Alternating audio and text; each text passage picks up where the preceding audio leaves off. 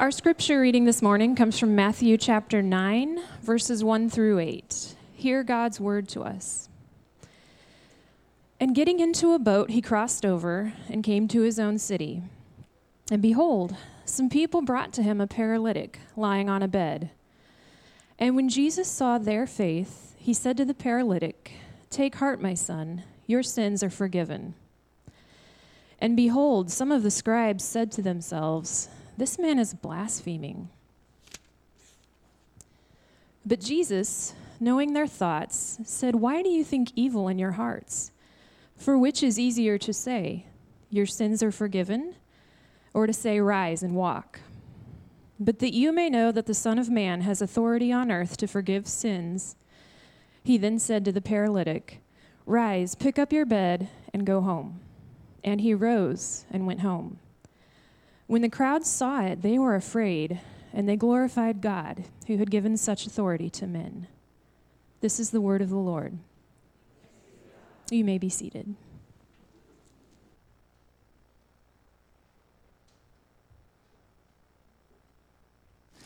You ever had that moment, um, that sick feeling that you knew something wasn't right? you couldn't put your finger on it, but you knew your plans were going to change forever? Um, well, good morning. My name is Gabe Coyle, and to answer some of your questions, no, this is not a clip on tie, so let's just get that out the gate. Um, I am the campus pastor here at Christ Community's downtown campus, and it's a pleasure to see you all this morning. Uh, this last weekend, I had the opportunity with a few others to visit our church, our global church partner, Project Kirke, um, which is in English is Project Church. They're a church plant in Berlin, Germany.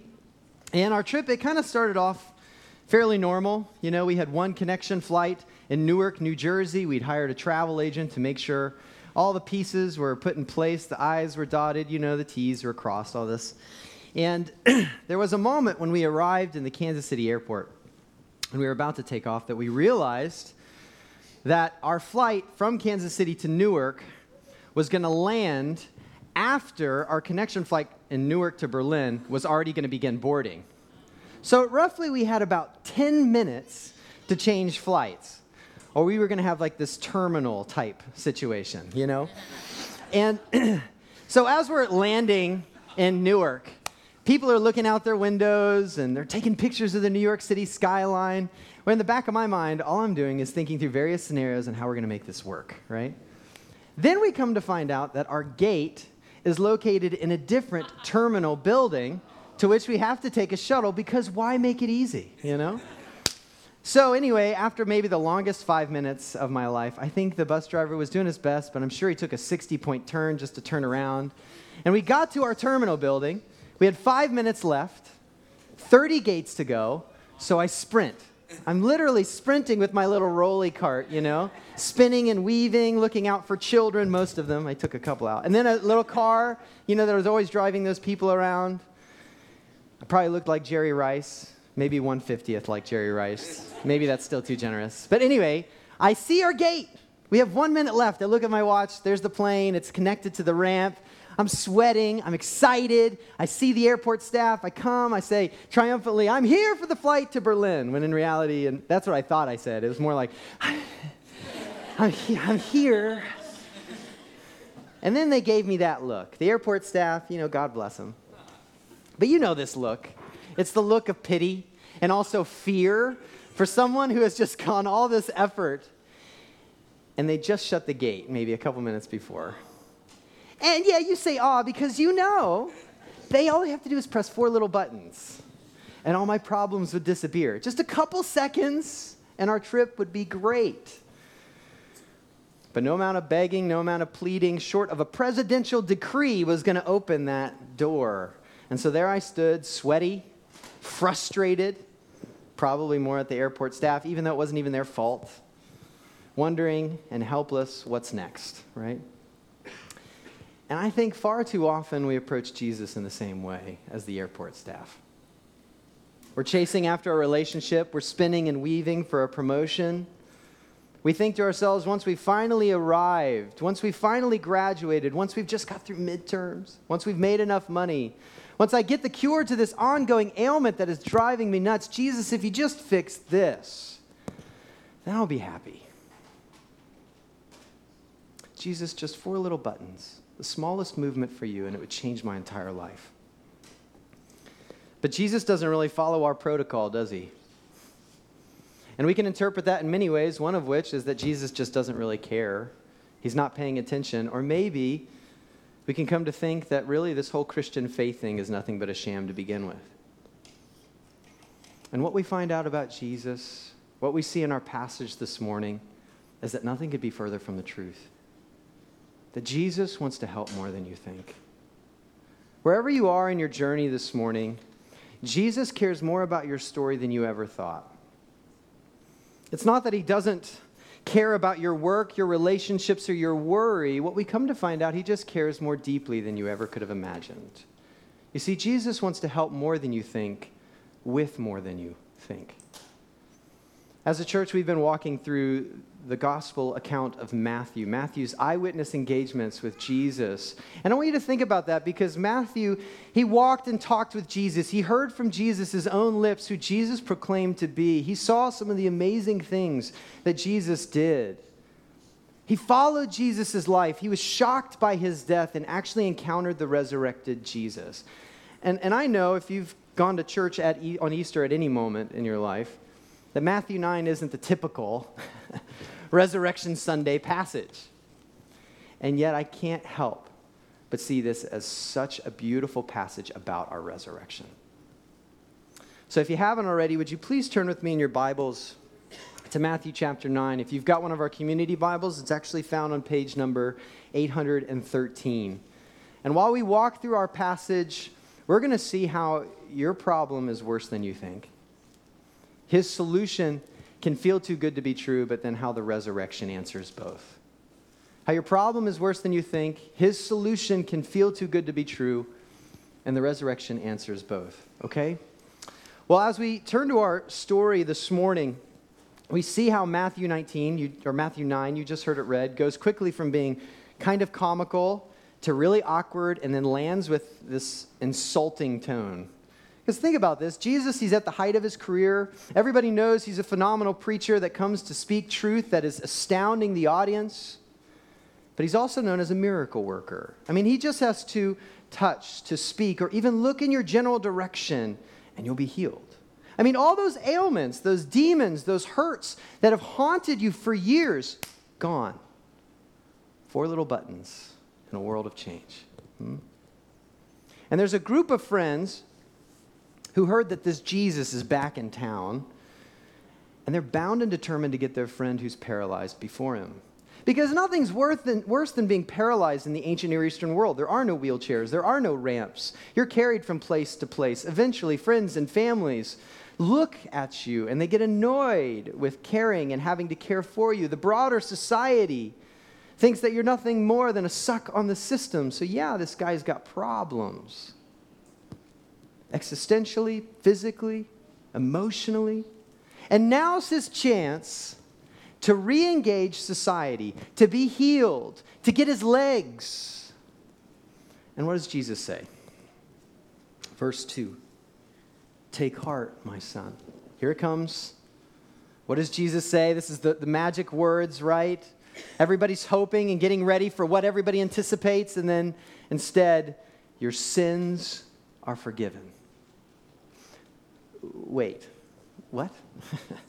I can imagine you could hear a pin drop around this place at this moment. Or even just thinking about what's going on in the guy's mind who's paralyzed. Forgiveness, pretty good. You know, I'm not, hey, I'm not ungrateful here, you know. This is really good. Keep it coming. Um, if I wanted forgiveness, though, I could have gone to temple. The real issue here, Jesus, the real reason my friends went through all of this was because my legs my legs are the real problem here. And that's exactly it, isn't it?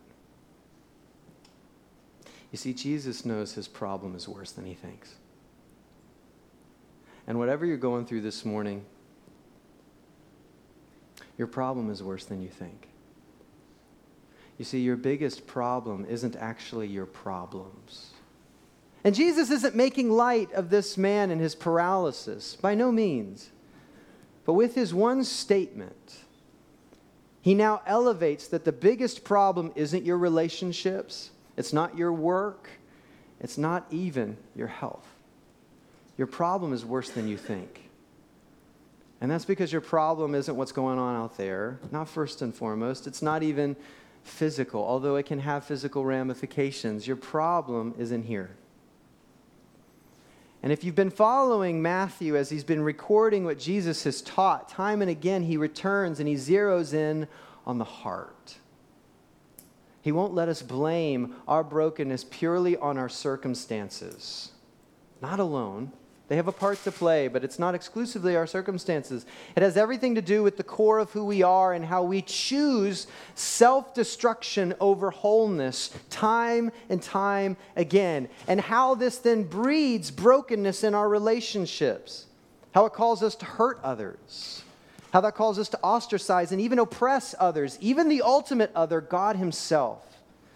And all of that can be summed up in what the biblical writers time and again call sin. And the result of this brokenness made afresh in our lives is death.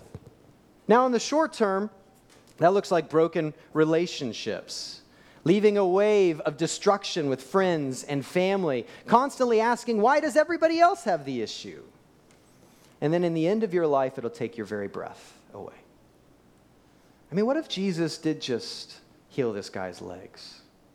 What if he gave this guy exactly what he wanted? What if Jesus always gave us exactly what we wanted when we were 12, when we were 16, when we were 18, 21, 30, 40, 60, 80?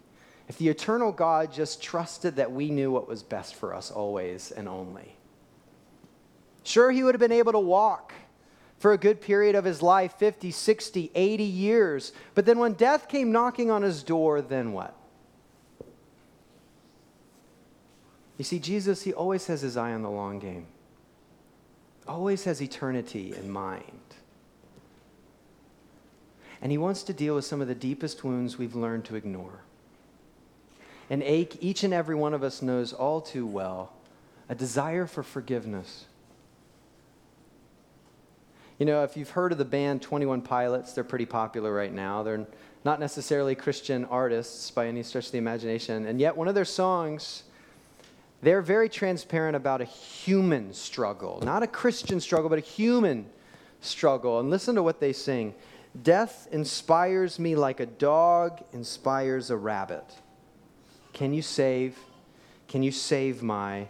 Can you save my heavy, dirty soul?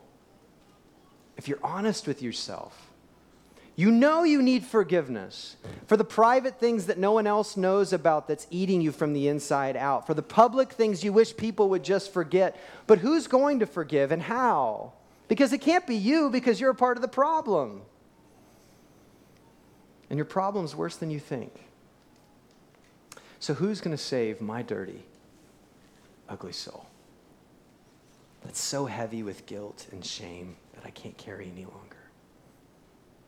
Well, right here in our passage, Jesus stands with all the authority of heaven and he says, I will. I will.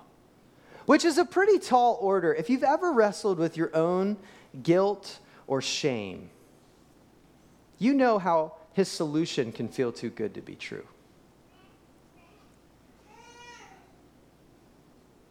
You know how his solution can feel too good to be true. I mean, this guy came to get his legs healed, but Jesus wants to help more than you think with more than you think. So let's turn back to our story. You know, after Jesus says these eight little words, some people, people who actually know their Bibles really well, the Hebrew scriptures, Genesis through Malachi, the Hebrew scriptures are what they had at the time. The New Testament hadn't been written by Jesus' followers yet. The Tanakh. And what they knew is not that just Jesus sometimes would heal people and not even bring up that they're sinners and eternally broken. It's that when Jesus said what he said to them, it sounded like Jesus was committing blasphemy. You see, most people knew that the temple sacrifices didn't actually bring forgiveness or that the priests actually didn't have the authority to forgive. They were vessels by which God, who only had the authority and power to forgive, was working through. And when Jesus said what he said, he was saying that he was God, the creator and sustainer of the world. And it's this kind of stuff that made people want to kill Jesus. And if you don't believe that Jesus is God, you should be pretty ticked at this too. But how does Jesus respond to the frustrations and the anger of people who knew their Bibles? Let's look here at verse verse 6. Or verse 5, sorry. For which is easier to say, Your sins are forgiven, or to say, Rise and walk? Now, at first blush, I know what I think is easier. I think it's easier to say, Your sins are forgiven because you can't prove me otherwise. It's like, Hey, Larry, your sins are forgiven. They are? Yeah, prove otherwise. Touche, right? but, but if I go up to the same guy who happens to be in a hospital bed and I say, Hey, Larry, you're healed, get up and he doesn't because he can't. It also, it not only proves that I'm a sham, it also proves I'm a really big jerk. Right? That's what we think. But Jesus, the grammar and also the context shows that what Jesus is actually saying is that the more difficult thing is to forgive someone of their sins. Because only God has the rightful authority and power to do that, to relieve you of the burden of guilt and shame. Only God can do that. But since you question my authority to forgive sins, I'm going to do the easier thing for you, Jesus says. And look what he does here in verse 6. But that you may know that the Son of Man, that's a, that's a title he gave himself that reveals both his humanity and his divinity, has authority on earth to forgive sins. He then said to the paralytic, Rise, pick up your bed, and go home. And he rose and went home. When the crowd saw it, they were afraid, and they glorified God who'd given such authority to men. Now, I know as soon as you hear that, you may be thinking, okay, Gabe, I believe that this guy named Jesus, he was in the first century, okay? He said some pretty amazing things, he did some pretty amazing stuff. But this, look, we're not as gullible as we were back then. We know science, we know history. You can't actually expect me to believe this actually happened, can you? Well, why not? You see, good science and thoughtful history never precludes mystery, but it only is an invitation to explore it. And to do good thought work, what you come to recognize actually is that even the most critical of historians will admit that across the region, people understood and thought of Jesus as a miracle worker. So let's dive into this a bit. Let's think that Jesus was manipulating the crowds and trying to do a fake healing with a person who wasn't actually paralyzed. The town's small enough that everybody would have known this guy, and his friends and him would have been exposed with Jesus along with them. It would have never flown. Okay, well, let's talk about Matthew, because he's the guy who's recording all of this some 40 years after it happened, right? Let's get some perspective. Imagine you write a story about something magnificent that changed the landscape of a town in 1976. Who's going to believe you? It only takes a couple credible witnesses who were around at the time, who may be sitting in this room right now, who remember 1976 very well, to discredit your story. Let alone, what would it take to now start a movement that has lasted and grown over the past 2,000 years? Don't you think there would be some people who say, yeah, that's ridiculous. I was there, I knew this guy, and the legend would die? But I think the most compelling thing of all is what happens in the passage following. We're not going to spend much time here today. We're going to spend some time next week. But right after this story, Matthew tells his story. The author, the one who has recorded this history, and he tells of his life and giving it to Jesus. He was a tax collector. He lived a more comfortable life than most, and he leaves it all behind to follow Jesus and eventually to die for Jesus and his message. Now, listen, a guy who can write 28 chapters of a brilliant story and do history isn't going to give his life away for something he hasn't researched. And he, that he doesn't himself believe as best as you possibly can believe anything. This man was convinced of his own eyewitness accounts and the eyewitness accounts of others. And here's the last thing don't you want this to be true? I mean, don't you even want this story to be true where healing and forgiveness are possible? I don't want you to get me wrong. I don't want you to think that I'm saying that if you want something to be true, then it's guaranteed to be true, like a Disney Cinderella story, okay? But what if there's this ache that's deep within you that resonates when you hear this story? That isn't just some evolutionary misfire, but it's actually the way in which you were designed, and it's your body, it's your very heart crying out for truth. And what God has always intended for you was Jesus Christ. And that there's a day coming where forgiveness is possible, where there is such a thing as evil and it's actually judged appropriately. Where those who are wrestling with diseases are made whole, paralytics can actually walk again. And if not Jesus, then what? Who else or what else can say both your sins are forgiven and rise up and walk.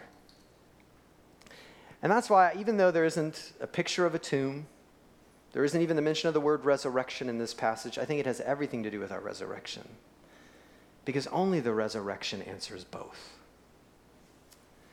If you go back to Matthew chapter 1, we see that Matthew calls Jesus, or records that the angel calls Jesus Emmanuel, which means God with us.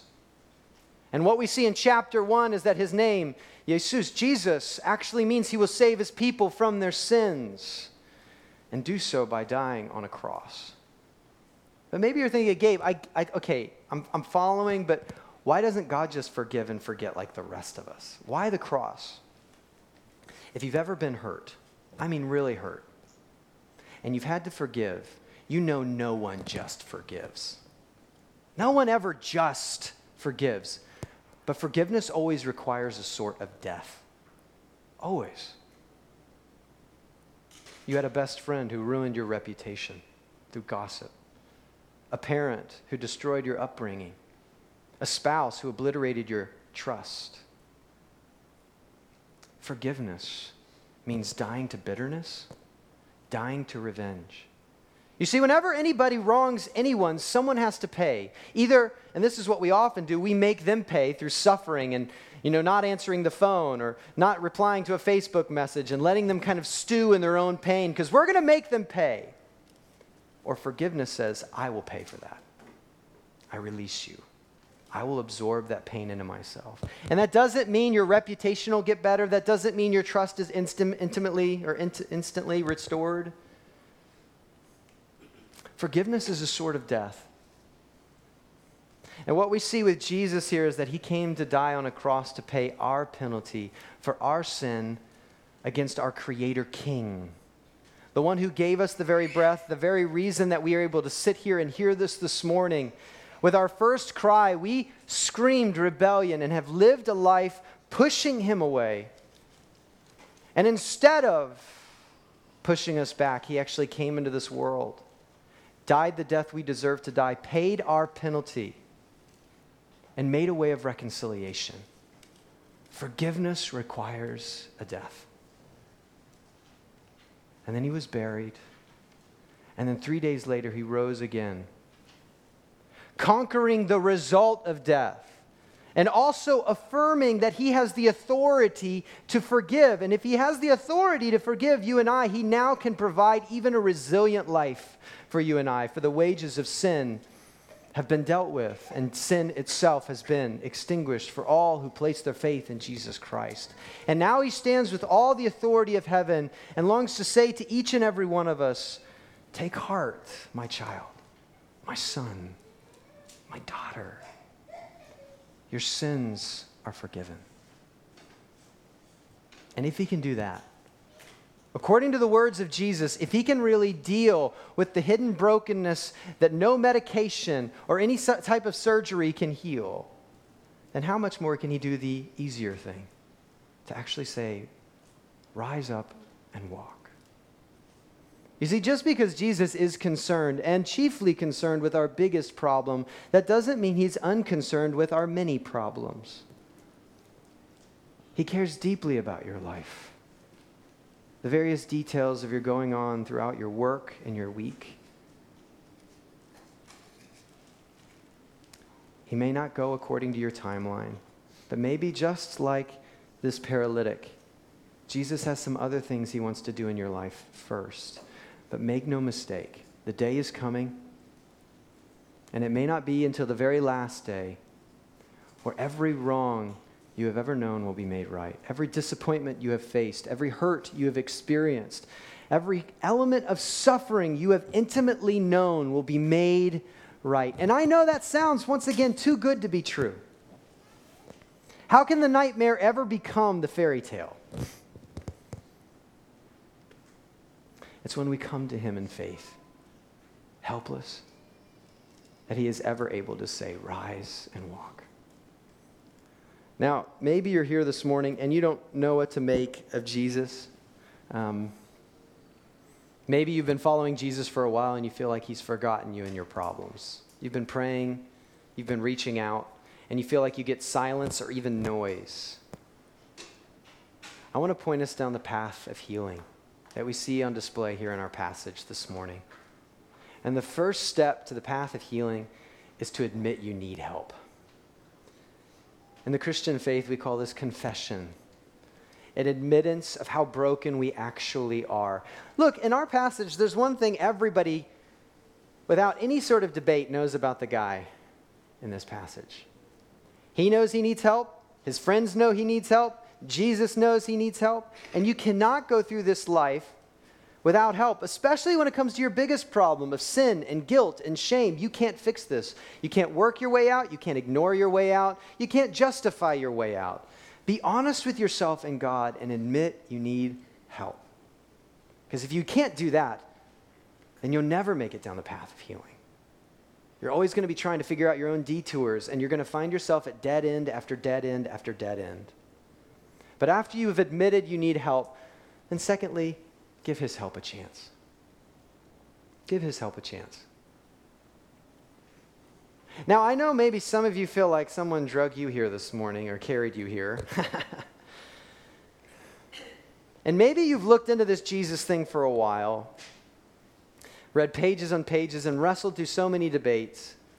And maybe you even have paralysis by analysis unsure what's the next step, I want to plead with you this morning to give his help a chance. One of the best ways to know whether Jesus is truly the Son of God is to try trusting him. First, admit you need his help, confess that you're broken and you need his forgiveness. And then say, Yes, my life is yours. Do what you will. Heal me. Forgive me. All with the finished work of Jesus Christ on the cross and his resurrection. It's that simple. Will you give him a chance? Because you, can you imagine if this paralytic never came to Jesus? If he never let his friends, I don't know how that would have worked, but if he never let his friends bring him to Jesus, sitting in the same spot the rest of his life, always wondering what if, embittered in his heart, that doesn't have to be your story, and that's not the story we see here this morning. Instead, we see a man who'd heard what Jesus had done and who he proclaimed to be, and he trusted him with his life, and he took the chance of a lifetime, and it made the change of his life for all time. And even now, he is forgiven and freed, standing with the one whose nails or his feet were pierced for our transgressions, who took on the paralysis of our guilt and shame upon himself on the cross, who was buried, and three days later, not even death could hold him down on his back, but was resurrected and walked out of the tomb. And what we read in Matthew 28 is that where does, Ma- where does Mary run when she sees Jesus for the first time? She grabs his legs, his feet, his touchable, his glorified feet. Not some pipe dream hallucinations, but eyewitness truth. And now, with all the authority of heaven and earth, we read at the end of Matthew Jesus longs for each and every one of us to hear the words, Take heart, my child. Your sins are forgiven. Rise and walk. Will you let him? Let's pray.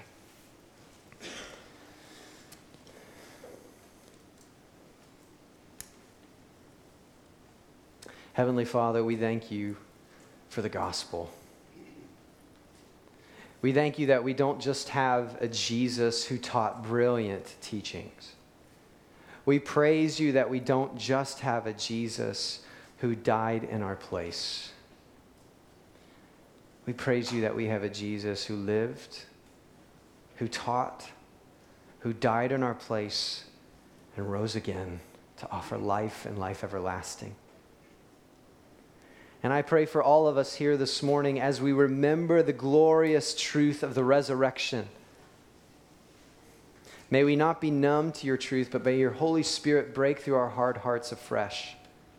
For those who are followers of Jesus, may we be reinvigorated that life and life everlasting is before us.